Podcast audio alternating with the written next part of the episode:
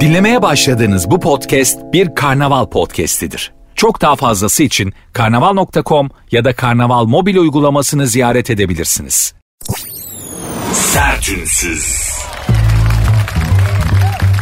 Herkese merhaba. Sert Ünsüz başladı. Ben Nuri Özgül. Saat 22'ye kadar Cinderella'nın ayakkabısını kaybettiği baloya gitmek için üvey annesinin evinden çıktığı saatlere kadar sizlerle birlikte olmaya, bünyenizde günlerin biriktirdiği negatifi bir miktarda olsa alıp yerine pozitif vermeye çalışacağım. Böylece rehabilite etmeye çalışacağım. Benim iddiam şudur. Her zaman söylüyorum.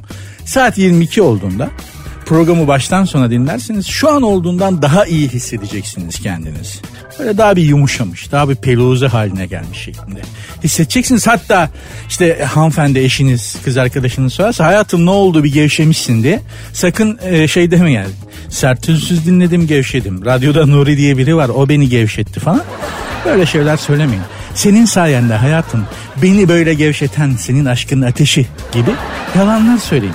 Yani sakın ol dediğim gibi yani Nuri'yi dinledim. O yüzden gevşedim falan yok. Bu yalanları yani komplimanla yalanın karıştığı bir an vardır. Bunlar biz erkekler olarak hayatımızı çok kurtarır. Yerinde yani ne zaman söyleneceğini çok iyi bilmemiz lazım arkadaşlar ya. Gerçekten yani mesela evlisin ya akşam işten çıktın eve gitmek istemedin. İçindeki o bekar ölmeyen yani erkek evlenir ama bekar şeyi ölmez içinde. O içeride bir yerde siner bazen dışarı çıkar. İçindeki bekar canlandı. Biraz böyle serkeşlik yapmak istedin ya arkadaşlarla takılmak istedin bir yerde oturup geyik yapmak istedin ya da tek başına oturmak yollarda serseri gibi yürümek istedin ya içindeki bekar canlandı. Hanıma da haber vermedin kabadayılık kabadayısın ya hani. Neyse döndün eve belli bir saat sonra. Hanım dedi ki neredesin sen? Sendeyim hayatım. Ne neredesin hesap mı vereceğim falan yok bakın. Neredesin sen? Sendeyim hayatım. Nasıl bendesin ya ne demek o?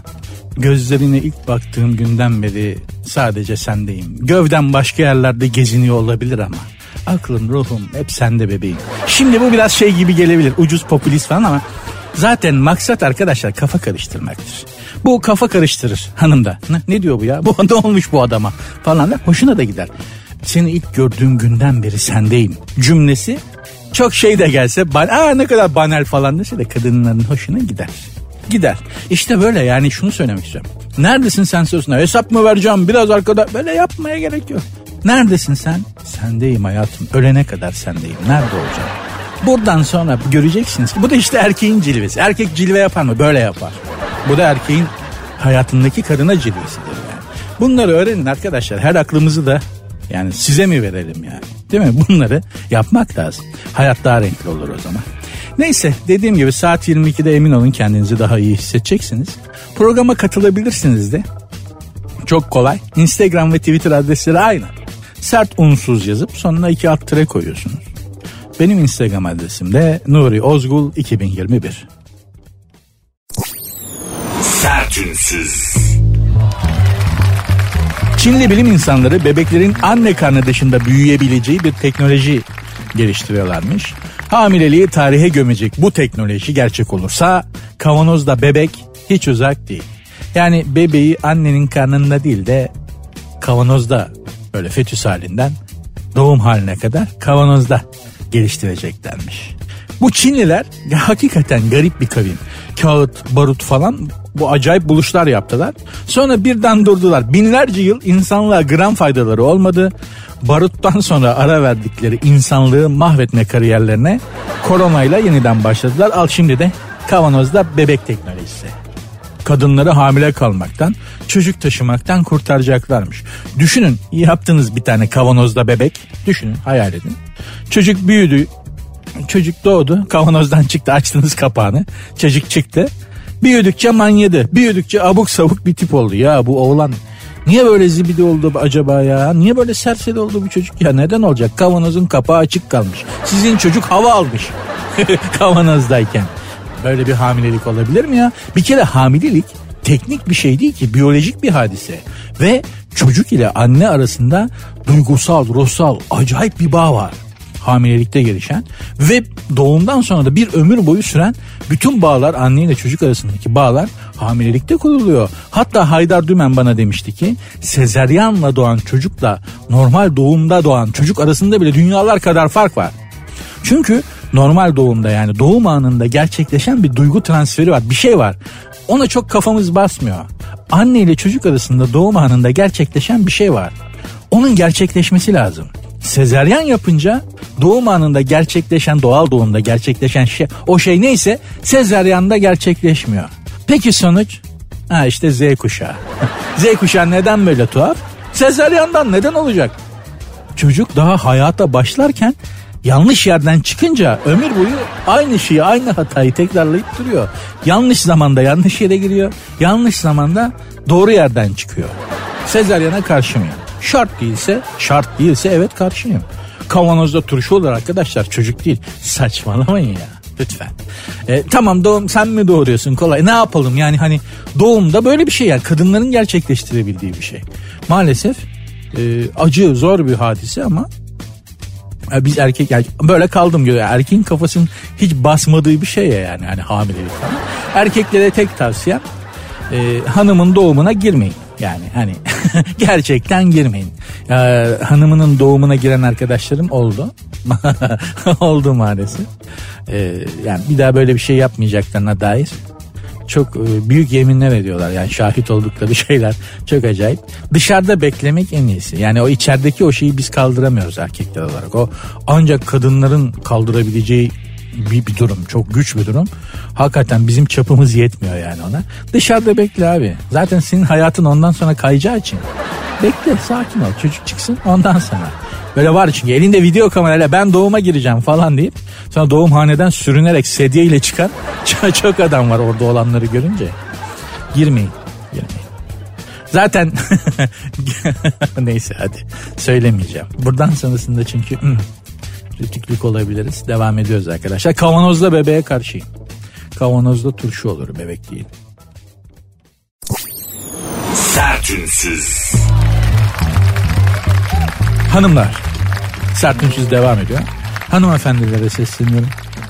Sizinle çok ciddi bir şey konuşacağım şekerim. Geçin oturun karşıma lütfen. Hanımefendi. Hanımefendi size diyorum. Evet size diyorum. Bırakın lütfen başka bir şeyle ilgilenmeyin. Bırakın. Elinizde ne iş varsa bırakın bana odaklanın. iki dakika. Çünkü çok çok önemli bir konudan bahsedeceğim. Biz erkeklerle ilgili bilmeniz gereken çok önemli bir bilgiyi paylaşacağım. Bu ilk defa itiraf ediliyor erkekler olarak ve bu zor görev maalesef bana düştü. Erkek dünyası, erkek camiası adına. Erkeğin aşkı ne zaman biter ya da erkeğin aşkı ne zaman bitmeye başlar? Bunu hiç düşündünüz mü? Düşünmediniz değil mi? Eğer bunu düşünmüş ve cevabını biliyor olsaydınız erkeğe hiçbir zaman beni seviyor musun diye sormazdınız. Çünkü erkeğin aşkı iki dudağının arasından çıktığı an bitmeye başlar. Biter demiyorum. Yani seni seviyorum dediği andan itibaren erkeğin aşkı sönümlenmeye başlar. Biz erkeklerin aşkı diş macunu gibidir. Şekerim tüpten çıkınca bir daha geri sokamazsın. Yani gerçekten öyledir. Biliyorum duymayı çok istiyorsunuz işte seni seviyorum sözünü ama bu laf iki dudağın arasından ilk çıktığı andan itibaren o aşkta bitmeye başlıyor. Aşk erkeğin içinde kaldığı sürece söylenmediği sürece büyüyor ve sönümlenmiyor. Dediğim gibi erkeğin aşkı diş macunu gibidir. Çıktığı an bir daha geri sokamazsın. Bu yüzden bu seni seviyorumu erkekten duymak için çok da ısrarcı olmayın. Hani kimi adamınki yıllarca sürer aşkın bitmesi, kimininki üç gün ama seni seviyorum dediği andan itibaren bitmeye başlar. Bu laf ağzından çıktığı an yokuş aşağı böyle freni patlamış kamyon gibi inmeye başlar erkeğin aşkı. O yüzden mesela zaten defalarca su hatırlayın beni seviyor musun? Mesela seni seviyorum dersin adam cevap vermez der sarılır öpücük verir öper falan ama seni seviyorum demez. Neden o? Sen siz söyletmeye çalıştıkça böyle böbrek taşı düşürüyormuş gibi kıvranır.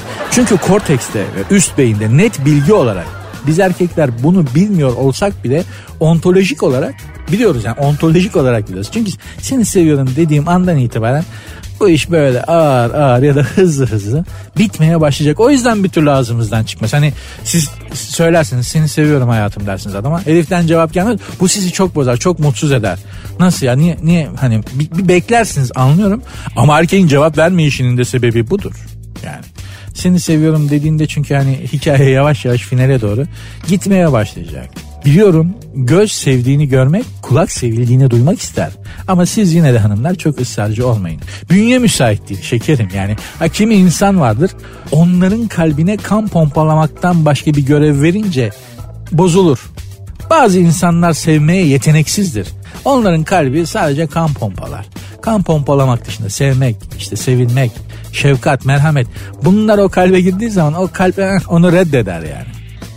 Öyle sevmek sevilmek bazı kalplerin işi değil yani o ayrı. Benim sözüm kalbi kan pompalamaktan başka işe yarayan herkes için. Arz ederim hanımlar bilginiz olsun. Yani ay ben benimkine seni seviyorum dedim ama hiç bana cevap vermedi falan. Seni sevdiği için sana cevap verdi. Biliyorum çelişki evet çelişik evet ama doğru. Böyle yani. Aklınızda olsun. Adam öküz değil yani sevdiği için. ay ay ay sertinsiz devam ediyorum.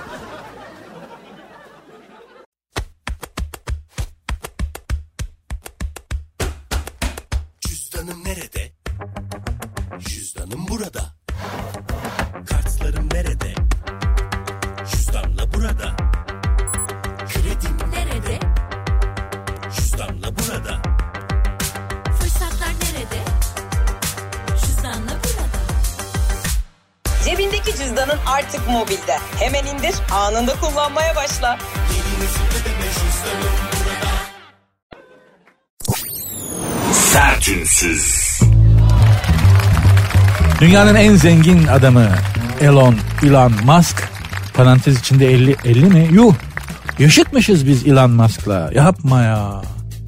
Oğlum Elon Musk'la yaşıt mıyım ben ya? Bir kere daha yıkıldım şu anda hanımlar beyler. Elon Musk'la aynı yaştayız. Adamın 220 milyar dolar parası var.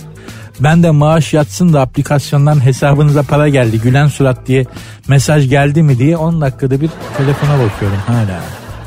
Ya şu EYT yasası çıksa da emekli olsam çalışmasam diye bekliyorum yani. İyi de yani şimdi şöyle bir şeye girdim ister istemez. Elon Musk'la aynı yaşta olduğumu öğrenince bu adam 220 milyar doları yaparken ben ne yapmışım ki o yıllar boyunca? Neyle uğraştım arkadaş? Hakikaten boşa çiğnemişim yalan dünyayı. Çok değersiz hissettim şu anda kendimi ya. Vay ulan Musk. Ya pardon Elon Musk. Akşamın kör vakti yıktın beni ya. Neyse. Neyse dönelim mevzuya. Uzaya otomobil yollamış bu 4 sene önce hatırlıyorum. Pembe renkli lüks çok pahalı bir arabaydı. Adam hani milyon dolarlık arabayı uzaya yolluyor. Ben de İstanbul kaltı doldurup İETT'ye metroya talim. Haberi okudukça bitiyorum cana ya. Neyse devam. Elon Musk'ın uzaya yolladığı lüks otomobil Mars'a 8 milyon kilometre yaklaşmış. Bu adam kaç milyon dolarlık araba o? Niye yolladı ki uzaya acaba? Bir de yani araç uzayda ya onun motorlu taşıtlar vergisini ödüyor mu acaba? Öyle ya çünkü araç dünyada değil niye vergi ödeyeyim kardeşim? Hani bizim yollarda gezmiyor ki. Ama bir yandan da ödemesi gerekiyor mu acaba? Ruhsat kimin üstüne mesela? Arabayı uzaya yolladın ama ruhsat nerede? Arabanın o güneşliğinin içinde mi yoksa dünyada mı? Kontak anahtarının üstünde mi bıraktın? Uzaylılar bunun aracı bulsalar, ruhsatı arasalar bulamasalar mesela değil mi? Elon Musk'ı arıyorlarmış. Abi ruhsat nerede ya? Elon Musk'ı arayıp şey diyorlarmış uzaylılar. Abi senin aracı bulduk. Bunun geri vitesi bastırıp geri mi çekiyoruz yoksa mandallı birin yanında mı senin geri vitesi? Ulan dünya gerçekten absürt bir yer olmaya doğru hızlı. Zaten öyle de gitgide daha absürt bir yer oluyor yani. Mesela değil mi yani şimdi uzaylı bunun Elon Musk'un arabayı buldu bindi arabayla kaza yaptı. Hasarı kim öder?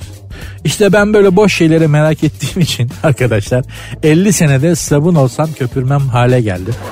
Elon Musk da 220 milyon dolar servet yaptı. Maalesef her zaman bir, bir nokta var insanın hayatında. Oraya bir geliyorsun çat diye böyle bir aydınlanma oluyor. O kaç ya kiminde bu 30 yaşında oluyor. 25 yaşında bunu yaşayan var. Benim gibi 50'sinden 50'sinde falan yaş 50'sinden sonra diyordum. 50'sinden sonrası yok henüz. 50 civarı. Tam bu yaşlarda lan ben ne yaptım ya ne oldu? Bir dakika ya. Niye ben hala İstanbul katlı otobüse biniyorum abi? falan gibi çok geç kalmış sorgulamalar yapıyorsun yani. O yüzden genç kardeşlerime şunu söylemek istiyorum. Asılın. Asılın dediğim de yani işe asılın. Anlatabildim mi? Kendinize yatırın dedim işe asılın.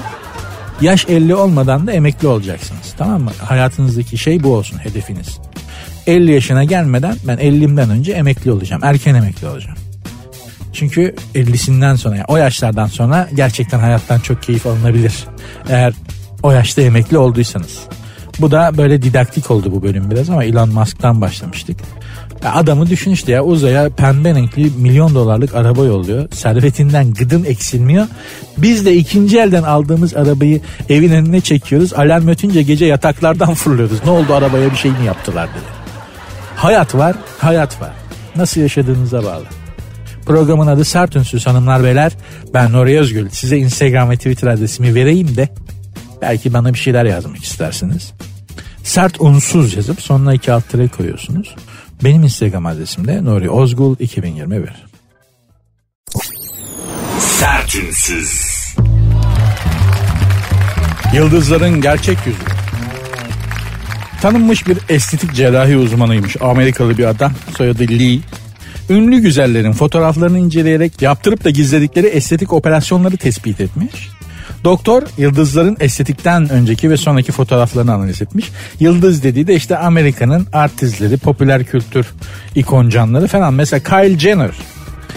Ne varmış? Çenesini düzelttirmiş. Yanak ya yanak yağını mı aldırmış? Yanakta yağ var mı ya? Benim dünyamda bir tek kuyruk yağı olduğu için. Kyle Jenner yanak yağını aldırıp pilav yap. kuyruk yağıyla çok güzel kebap olur ya. Ulan Kyle Jenner'a bak ya. Hayatım pilav çok güzel olmuş. Ne yanak yağlı kocacığım. Ulan hakikaten dünya çok azlık bir yer olacak ya. Göremeyeceğiz ayrı konu. Şakaklarını kaş kaldırma yoluyla kaldırtmış. Şakak düşüyor mu ya? hani gıdıyı anlarım. Hani nonnik kaldırtma tam yani bunlar yer çekimine yenilen bölgeler anlarım ama kaşta düş şey şakak düşüyor mu ya? Kadın tam katastrofiymiş. E, Kyle Jenner tamamen bitikmiş ya. Şakaklarını kaldırmış, burnunu daraltmış ve üst dudağına enjeksiyon yaptırmış. Yüzünü tamamen yaptırmış kadın. Yani hani Kyle Jenner yüzünü tamamen yaptırmış. Bunun hesabını Allah nasıl verecek acaba? Hani evladım yani evladım da denmez yani.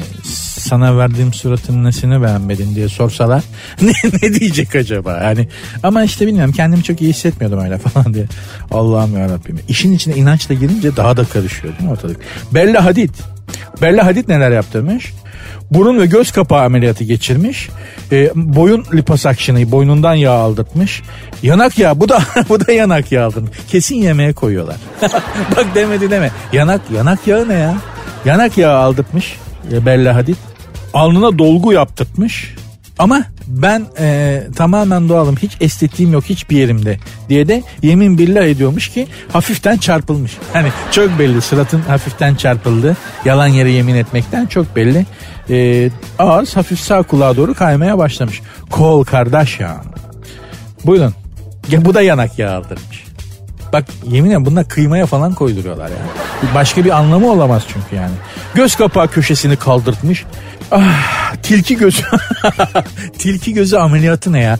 Bence estetik dünyasının da böyle kıtırları var. Hani Türkiye'de de şimdi çok moda ya. Fransız askısı yaptırttım yüzüme diyorlar. Fransız askısının Fransa'da kimsenin haberi yok ya. Fransız askısından. Bir tek Türkiye'de böyle bir şey var yani. Fransız askısı çok moda. Seda Sayan bunun liderliğini yaptı, önderliğini yaptı biliyorsunuz.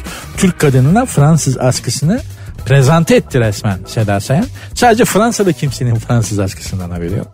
Bu da tilki gözü ameliyatı ve çene kemiği boyunca kemik ameliyatı dahil olmak üzere yüzlerce operasyon geçirmiş sırf surattan.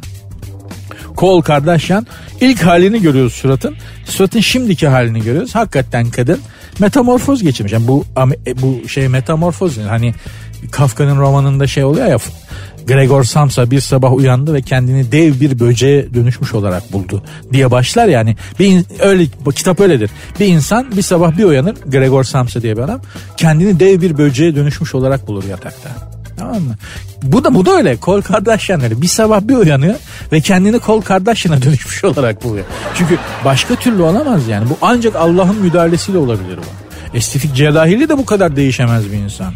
Bambaşka biri olmuş Demi Moore.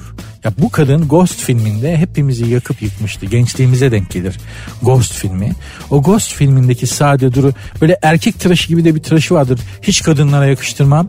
Fakat arkadaş bu Demi Moore o filmde böyle erkek tıraşı gibi bir tıraşı vardı. Ya bizi bizden almıştı şimdiki haline bakıyorum. Hakikaten Hüseyin Rahmi Gürpınar'ın söylediği doğruymuş ha. Ünlü yazarımız, Türk Edebiyatı'nın çok büyük yazarı. Ee, bana da okuma yaz, okumayı sevdiren yazarlardan biri Hüseyin Rahmi Gürpınar. Ee, ona hiç evlenmemiş. Demişler ki üstad neden hiç evlenmediniz? Aradığım güzellikte bir kadın bulamadım demiş. Ama demişler güzellik geçicidir. İşte demiş ben de ondan korkuyorum. Çirkinlik kalıcıdır. Şimdi burada da Demi Moore'a bakıyorum ya ablacığım kendini yani hiç ellemesen hiç kendine dokunmasan dünya güzeli yaşlıca bir kadın olacakken kendini çirkinleştirmek için elinden geleni yapmışsın Demi ya. Ya bütün gençlik hayallerimize de mi acımadın be Demi? Tamam benden haberin yok ama ya ben seni çok seviyordum ben.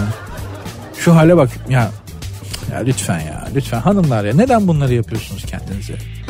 Gerçekten biz erkekler için yapıyorsanız hani erkekler beğensin diye buna hiç gerek yok. Hiç gerek yok ya. hiç gerek yok. Nefes alıp veriyor musun? Kadın mısın? Bitti. Bizim için sıkıntı yok. Başka sıkıntı yok. Yapmayın gözünüzü seveyim ya. Ama bu yaptıkları da yani çok aşırı. Çok fazla.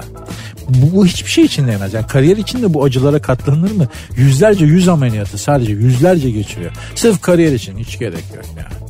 Hiç gerek yok. Yapmayın hanımlar. Gözünüzü seveyim. Her halinizde çok güzelsiniz. Beğenmeyen oğlunu almasın. Bu kadar basit. Beğenmeyen oğlunu almasın. Ya. Hayır.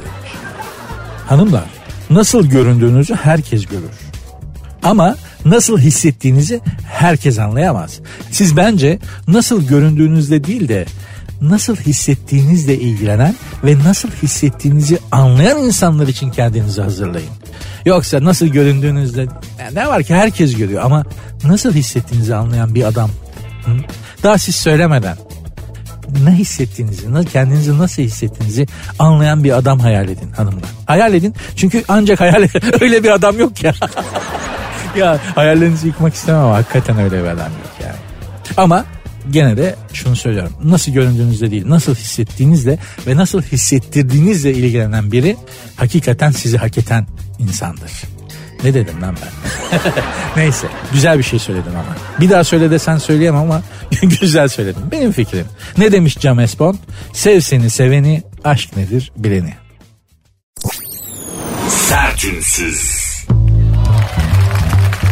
Sevgililer gününde ne hediye alacağız? Hanımlara ayrı, erkeklere ayrı tüyo vereceğim.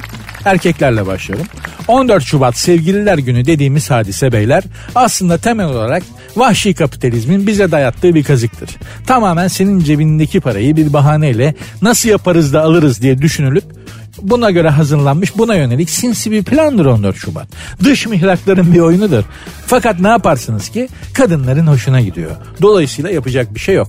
Sevgili hemcinslerim Askerdeki SS kuralını biliyorsunuz. İş işten çoktan geçti. İşine gelirse. Bünyeye zehir çoktan yayıldı. Artık hiçbir kadın 14 Şubat'ı es geçen sevgilisini kocasını falan affetmez. İlla bir şey yapmanız gerekiyor. Peki ne yapacağız?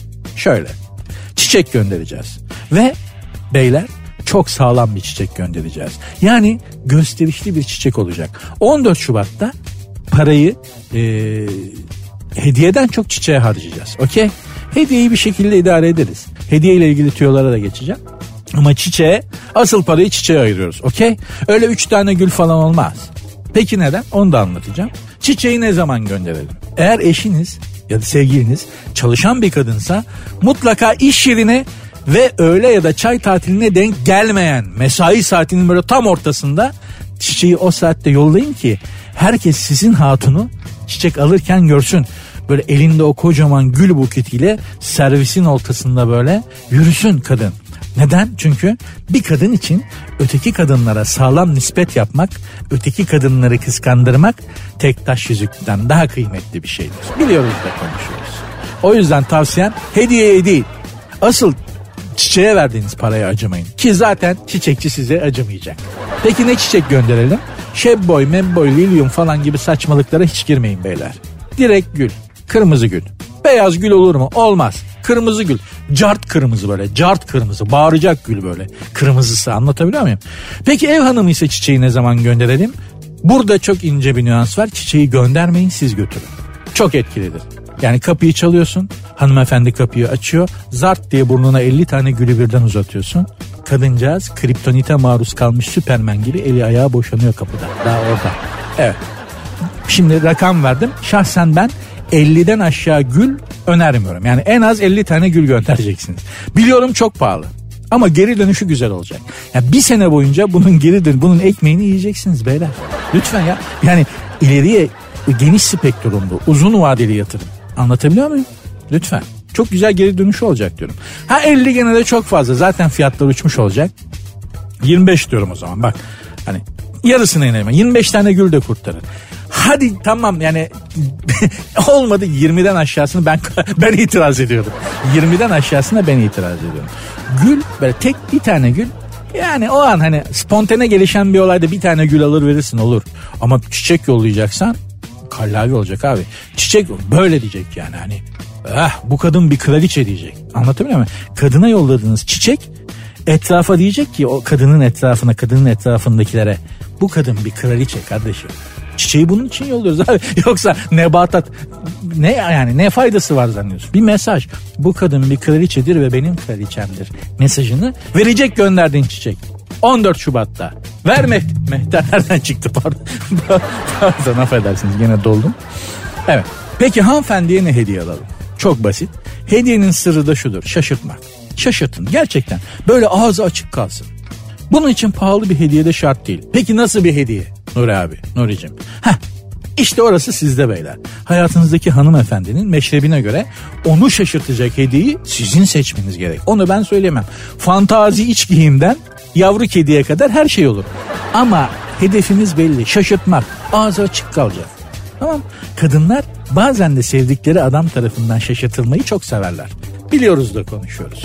14 Şubat'ta erkeklere nasıl bir hediye alınmalı konusuyla az sonra hanımlara tüyo vereceğim. Bir mola verip geliyorum şekerim. Bir su içeyim falan. Tamam.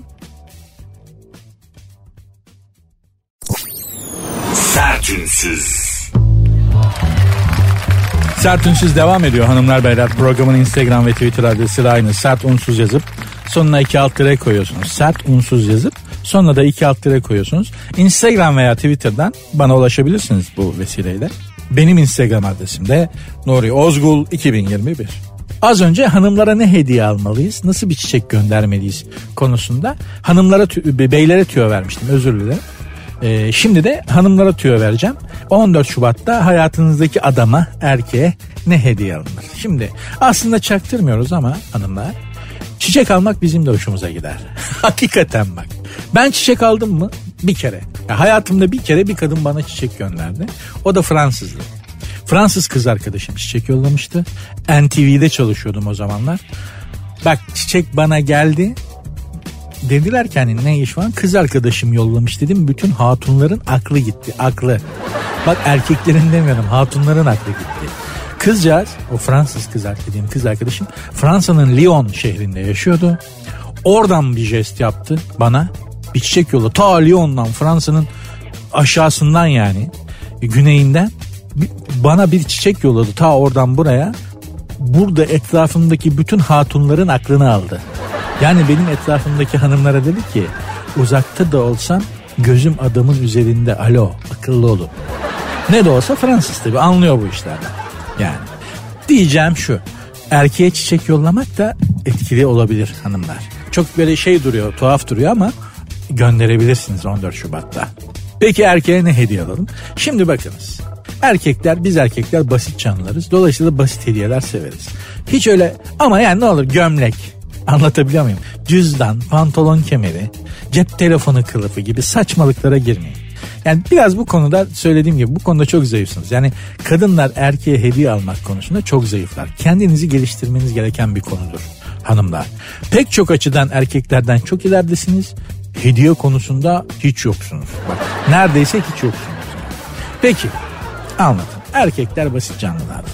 Bir, bu adam elin şey konsol oyun oynamayı seviyor mu? Hani böyle bir saat iki saat hani böyle gideceksin bir tane PlayStation oyunu alacaksın.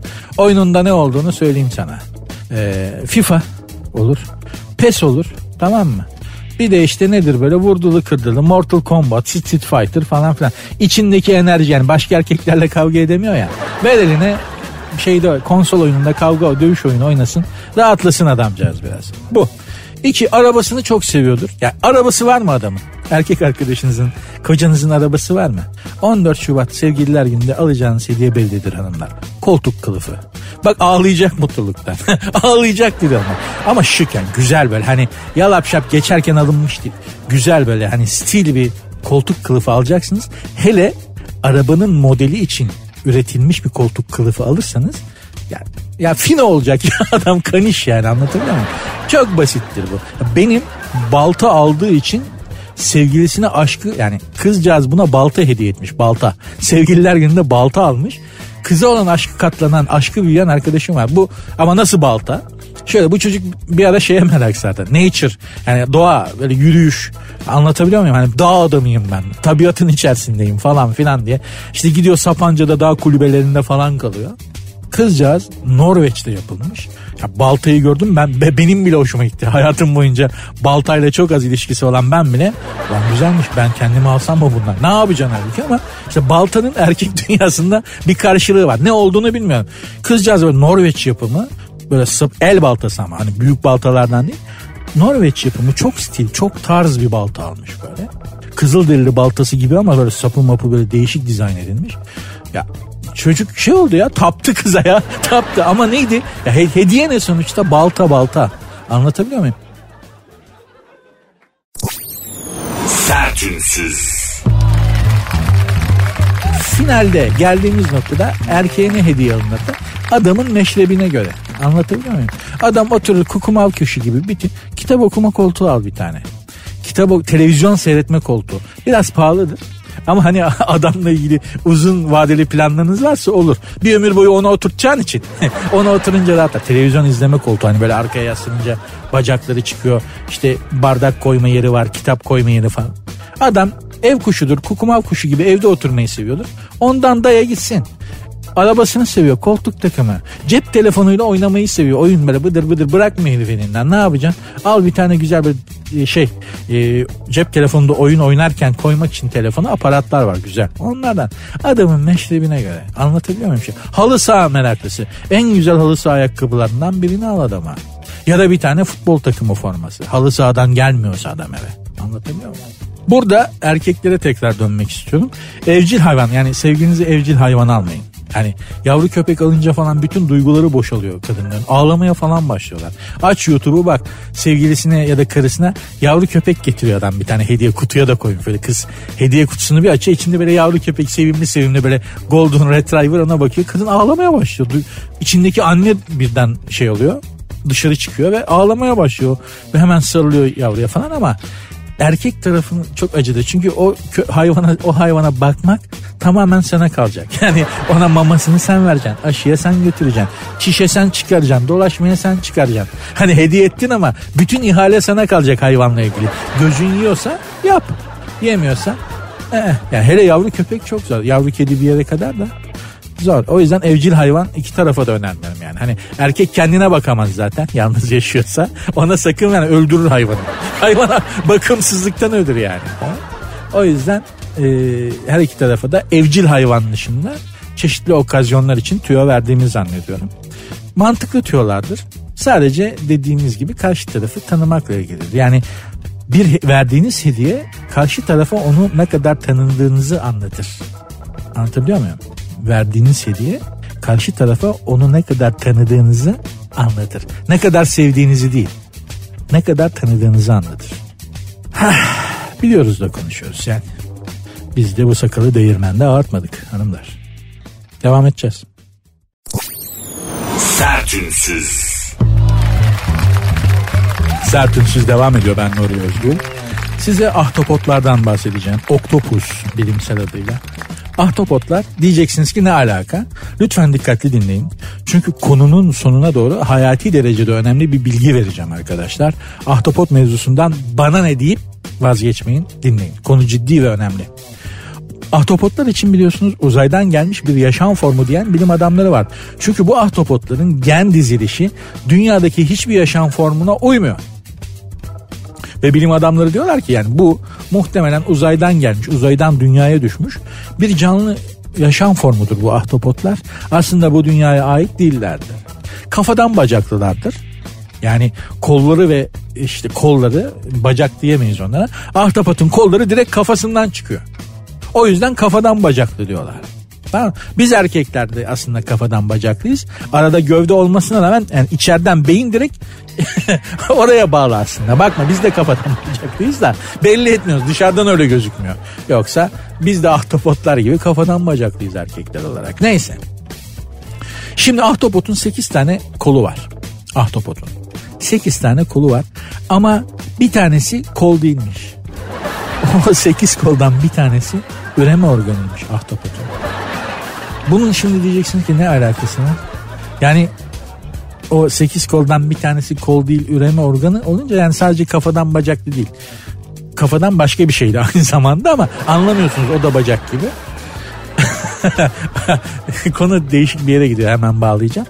Şeyi söylemek istiyorum. Balık restoranlarında da ben, ben de yedim bunu yani. Ee, ahtapot tereyağında ahtapot kol kızartma. Çok da nefis olur gerçekten. Ee, yani şimdi ne yedik bilmiyorum. Yani kol diye getirdiler de önümüze koydular. Buradan da gerçekten balık e, restoranlarına giden balık restoranları müdavimi. Özellikle ahtapot kol yemeye meraklı. Böyle tereyağında ızgarasını tavasını yaparlar ızgarasını yaparlar. O gelen kol olmayabilir ha. Yani yani ahtapotun neresi yediğinize de çok dikkat edin arkadaşlar. Çünkü o 8 koldan bir tanesi kol değil.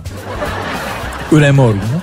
Dolayısıyla hanımlar beyler bir dahakine balık restoranına gittiğimizde ahtapot kol var abi ahtapot tereyağında böyle tavada yapıyoruz ahtapot kol çok güzel falan dediklerinde onun kol olmayabileceği de gözünüzün önüne gelsin.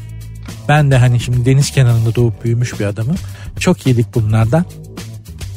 Şimdi geriye doğru şey yapıyorum tarama yapıyorum kafamda. Hani kötü oluyor. Ama çok da zulmederler. Ahtapotu hazırlamak çok zordur. Derisini soymak.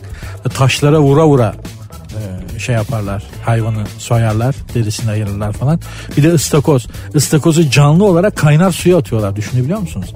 Canlı yani hayvan diriyken havuz şeyden alıyor akvaryumdan. Onu böyle fokur fokur kaynayan kazana atıyor. Ve sen de onu bunu bile bile iştahla yiyorsun ya. Hakikaten insan çok zalim ya. Hakikaten hani insan kadar vahşisi yok ha. Yani tabiatta avını karnını doyurmak için böyle canlı canlı ateşe atan var mı? Bir tek sırtlanlar var bildiğim kadarıyla canlı canlı yiyorlar. Pek çok mahluk öldürüyor ondan sonra yiyor. Bir tek sırtlanlar var. Avını canlı canlı yiyen yani yendiğini hissediyor ceylan. Düşünün öldürmeden yiyor falan filan. Ay nereden geldik bu konuya? Ahtapottan geldik. Ahtapot dikkat edin. Çok dikkat edin. Ahtapotun kollarından biri kol değil.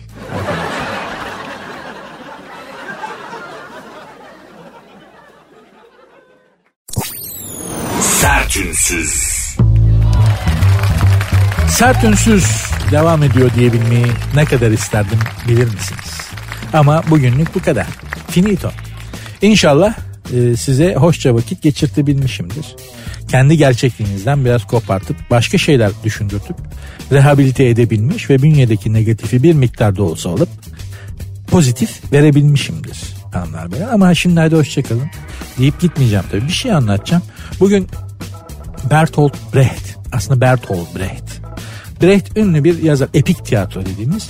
Yani epik de aslında hani kelime anlamıyla epik değil işte. Yani tiyatro seçkinlerin bir sanatı değildir. Sahnede halkın dertleri, ekonomik buhranları ve sınıf mücadelesi de anlatılabilir gibi. Kabaca özetleyebileceğim bir bakış açısı vardır. Bertolt Brecht'in. Ve ne zaman Türkiye'de tiyatroda Bertolt Brecht oyunu oynansa olay olur entelijansiya arasında. Yani Türkiye'de hani halkın pek umurunda değildir ama tiyatro dediğin şey abidik gubidik şeyler olunca seyrederiz yani. Bizim tiyatro şeyimiz böyle. Gelişi böyle yani tiyatronun bize. Hani Brecht böyle hani tiyatronun kapıları yıkılmaz Brecht oynanınca anlatabiliyor muyum? O başka bir şey. Bu Brecht'in bir sözü var. Ona takıldım da. Geçen gün onun oyunlarından birini karıştırıyordum böyle bir şey arıyordum. Bu cümle dikkatimi çekti. Aha dedim ben bunu programda satarım. Gerçekten yani sürekli aklımda olan bir şey değildi. Cümleyi orada gördüm. Ama bugüne çok denk düşen, bugünkü ruh halimize çok denk düşen bir sözü var Brecht'in. Onu size aktarmak istiyorum. Geleceğe yönelik tek bir yol var ve tüm korkum bu yol eski güzel günlere değil gelecek kötü günlere bağlanıyor galiba. Tekrar söyleyeyim. İleriye doğru tek bir yol var ve tüm korkum bu yol eski güzel günlere doğru değil gelecek kötü günlere bağlanıyor galiba diye. Brecht'in çok böyle netleştirdiği, kafamızı netleştirdiğini düşünüyorum. Şu pandemiden sonra hepimiz mazide kalan günlerin ne kadar güzel olduğunu pandemi öncesinde fark ettik. Halbuki o zaman ne kadar şikayetçiydik hayatımızdan. Ve şimdi hala şu andaki bütün derdimiz de eski halimize dönmek. Eski halimizden daha iyi olmayı artık hayal bile edemiyoruz. Ve önümüzdeki o bu ileriye doğru giden ve çok çok da ilerisini göremediğimiz bu yol eski güzel günlere değil gelecekteki kötü günlere bağlanıyor diye hepimiz aslında içgüdüsel olarak bir korku yaşıyoruz. Ama Naum Chomsky'nin aksine ben her zaman Çetin Altan'ın sözlerine inanıyorum. Çetin Altan şöyle der. Enseyi karartmayın. Hiçbir şey kötüye gitmez. İnşallah öyle olur ve inşallah hepiniz için, hepimiz için gelecek güzel günler getirir ki Türkçemizde de bu minvalde gelecek günlerin güzel olacağına dair teselli edici tabirler, deyimler var. Mesela denizler durulmaz dalgalanmadan. Şu an denizin dalgalandığı bir dönemden geçiyoruz ama durulduğunda çok daha güzel olacak inşallah. O yüzden kendinizi üzmeyin, fazla da sıkmayın. Fazla da şey etmeye gerek yok şekerim. Ne yaparsan yap yani. Her şey olacağına oluyor. O yüzden fazla da şey etmeyin. Olacak yavaş yavaş. Ben gidiyorum. Bugünlük bu kadar. Dükkanı kapatma, programı bağlar başı etme zamanı geldi. Görüşmek üzere. Hoşçakalın.